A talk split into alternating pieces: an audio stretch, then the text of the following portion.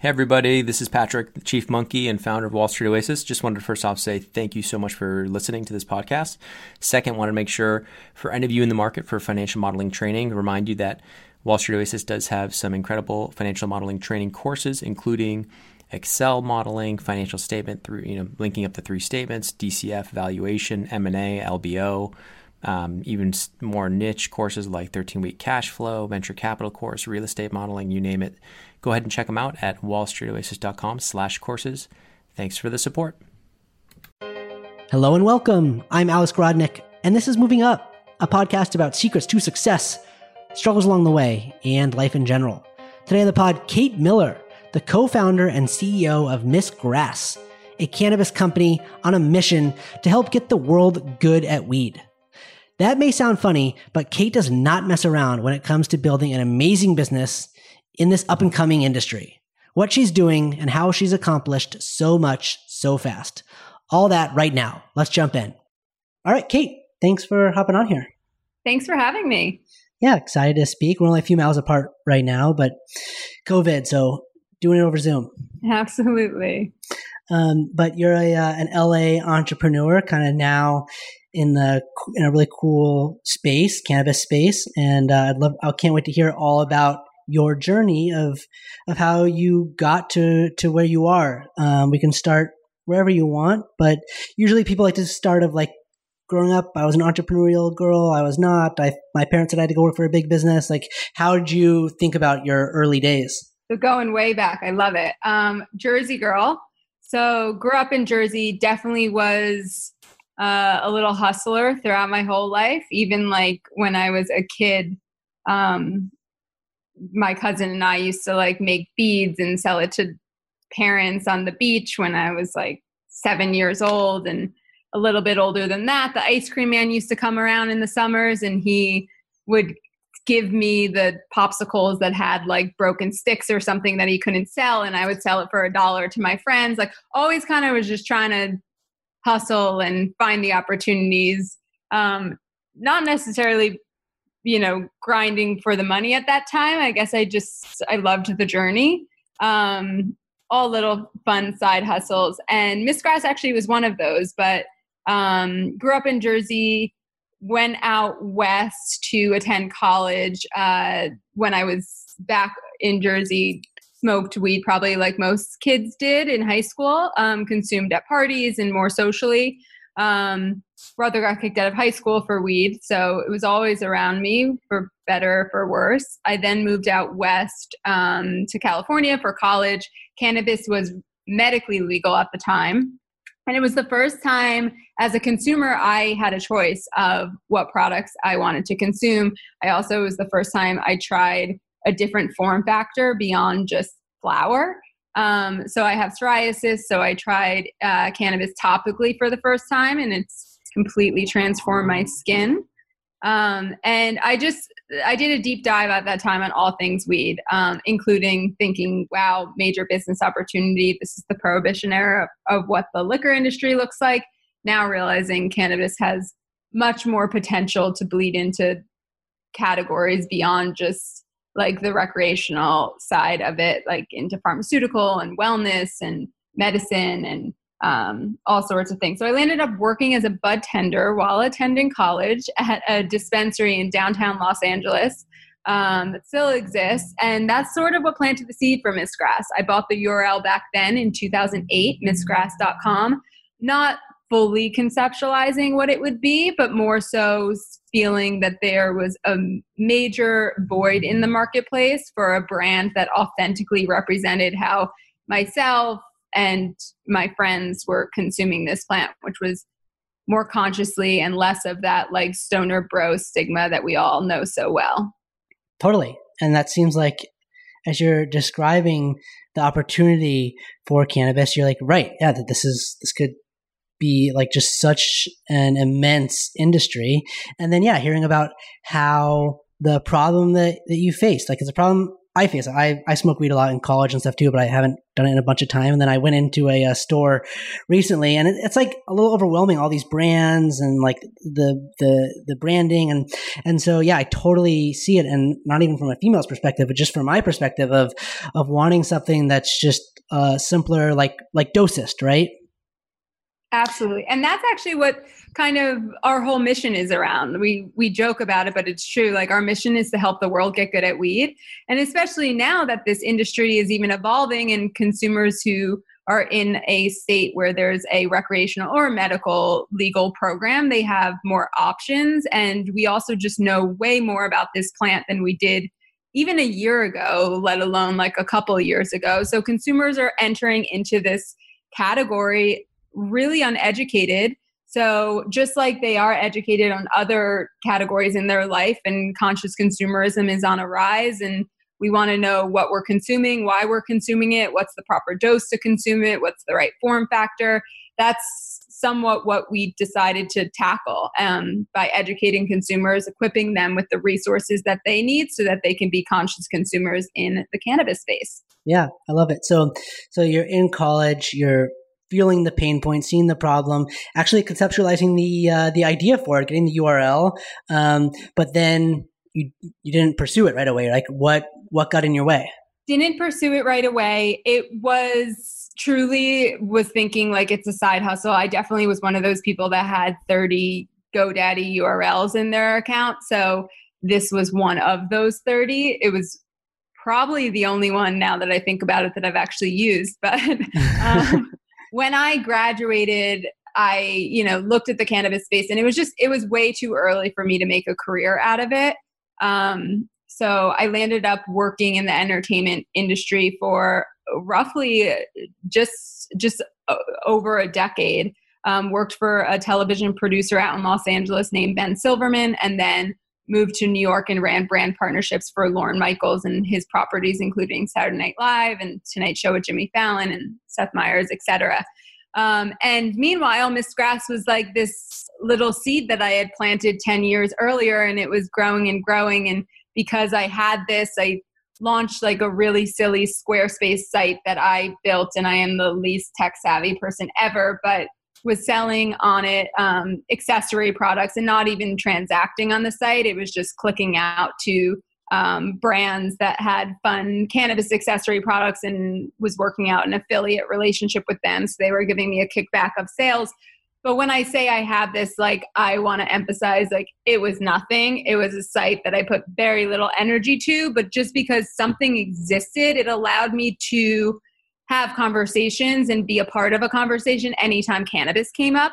Um, and as uh, towards the end of my entertainment career was when cannabis was starting to, from a regulatory perspective, more and more states were becoming legal recreationally, including California was voted legal. Um, and had this little silly site up, and more and more people in my network were talking about cannabis. I was diving in deeper into cannabis. One thing led to another, led me to have an opportunity to do this big Coachella event um, where we integrated into what was called a Green Oasis, which was an event, a cannabis event at Coachella that these big cannabis brands had major geodesic domes that they programmed out. And at the time, this was pre Miss Grass launch. Um, this is 2017 um, they gave me a geodesic dome because they didn't have a brand that really spoke to that female consumer. So I landed up doing a deep dive on like where the industry is at that point, linked arms with a couple of brands to curate this essentially like wellness lounge, uh, Miss Grass Lounge at Coachella at a Coachella event. And that kind of was the catalyst for like, all right, this is no longer a little side hustle. And this is either like I need to lean in fully or stop doing it because I have a full time job. And obviously, you know, the decision right. that I made there. Yeah, well, Kate, it's super interesting to hear that. I mean, like, little did you know that your time doing brand partnerships in the entertainment world would translate so well to, to doing something in the cannabis world, right? Yeah, absolutely. Um, and so, yeah, I mean, as, as you look back on your journey, like, is there anything that you would do differently over that period, or would you still go do the ten years in the entertainment industry, get like this know how with working with brands, and then and then go and kind of wait for the marijuana industry to mature and then jump in, or would you change anything up? Absolutely, I needed that experience. Um, I could not. I would not be where I am today if I did not have that entertainment experience. Number one, um, and number two, it also this journey, a lot of it, especially in cannabis, because it is a completely new industry, a lot of it is timing. Where if I started this 10 years earlier, the market is not where it is today. It would be way too early for it to be a legitimate business, um, legal business, where, you know, it could be, uh, you know, making good money and really right. be growing and, and making an impact. Yeah. So besides the timing piece, what like what what are the skill sets? Is it is it relationships? Is it know how? Is it this brand branding piece? Like what do you what do you what can you point to? All of the above. Um, yeah, I mean, for me, for my personal experience, the network that I've gained in the entertainment space, one, it really helped me raise my first friends and family round, um, our pre seed round, a lot of which I tapped into entertainment executives, people I knew through the entertainment space to write checks in our first um, fundraising. So that really helped tremendously. Um, partnerships in cannabis, especially, you can't take out paid media in a lot of the channels that other consumer packaged goods brands can. Like, I can't just take out a Facebook ad and reach an audience. So we really heavily rely on partnerships to uh, for brand awareness, for scale, um, to tap into other people's communities. So that was really vital and just having those relationships with a lot of the brands. For instance, um, we did something uh, early days of Miss Grass with Beats, and that was a relationship that I had from my entertainment, entertainment days. So absolutely uh, needed that experience to be where we're at. Cool. Okay, so I want to go back to the post Coachella, you start to like say, okay, this could be something real. What happens next? Is that when the friends and family round came? Did you get a co-founder? Where to go? So a little bit of both of those things. Um, we had I had this Coachella event. At this point, I decided I need to pursue this full time. I've always wanted to do, you know, something more entrepreneurial where I was kind of creating my own destiny and not working for big corporations. Um, so I landed up quitting Broadway Video, which was the comp- Lorne Michaels company. I went to the CEO at that time, who I have an incredible relationship with, um, and you know said, "Here's the thing. I want to do this. I'm obviously in no rush because I have zero idea what I'm doing. Um, so I'll I'll stay on as long as needed until I find my replacement, train that replacement, and that actually took quite a few months, like five months before I before we found a replacement and before I could train this person. And looking back, it was such a blessing in disguise because it allowed me to be in an organization, inside an organization that had so many resources. And they, I was fully transparent, and they knew that I was going to start Miss Grass. So I was able to tap into a lot of those resources at Broadway Video, including we had a um, ventures arm that helped me really with like creating my first business the model that i would raise capital on later on and um, the fundraising narrative and deck and um, yeah it, it, just it really it really helped me. So i landed up staying there for a couple other months while i was parallel pathing building miss grass um, raised a little bit of capital um, through network of mainly entertainment folks. I then moved to California. My last day of Broadway video, I moved, got on a plane, moved back to LA because cannabis was about to be recreationally legal. And I felt like in order to do this right, I needed to be out west. And I actually met my business partner, funny enough, through that Coachella event. She was head of content at dosist, the brand that you had mentioned. And I reached out to dosist to see if they wanted to integrate into the Miss Grass Dome at Coachella. They didn't, but I connected with my business partner Anna at that time because the deck came across her deck, her desk, and um, fast forward after Coachella event, stayed at Broadway Video, left Broadway Video, moved out west. I got an email from Anna um, on her like last day of dosist you know how people send the last day emails to like their entire network and it's like this was a great experience. Yeah. here's my gmail if you want to stay in touch.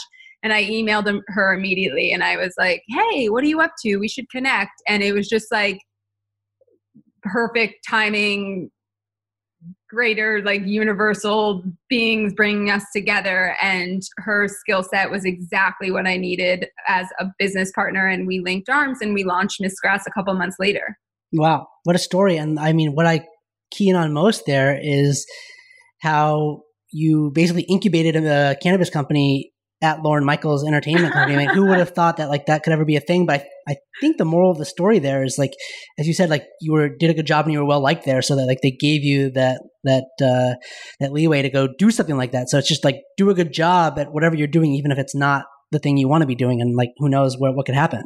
Absolutely, and who knows too who who your network knows where talk about that last day email like my last day email at broadway video i had mentioned like i'm leaving broadway video here's what i'm doing miss grass cannabis like if you want to stay in touch. I can't tell you how many people reached out to me from that one email and connected me with oh i have a so and so in cannabis you should talk. Oh i know this investor who's investing in cannabis i should connect you with that person. It was yeah i mean yeah. network it, it's i know it's cliche but like network e- equals net worth. Like my network in life has has really been just so pivotal to my career. Well authentic network like you made real bonds with those people because you did real work and, and everything. It wasn't just like a, a phony well i'm going to do this good enough so that i can go start a cannabis company. Like then like those things never pan out the way the way you want them absolutely. to. Absolutely. Well uh, uh, I love it. That's that's such a that's such an inspiring such an inspiring story. Okay, so uh, so then you guys you link up with with your now co-founder, um, and she's got some more cannabis expertise, and you kind of like come together. And was the what was the what was the vision for the company at that time? Similar, same the same thing to what it is today. The North Star is still say the same thing, which is we're a brand play in the space as any industry, consumer industry evolves, brands and brand IP become more and more valuable. So we set out, let's build a really successful brand catered to this conscious consumer.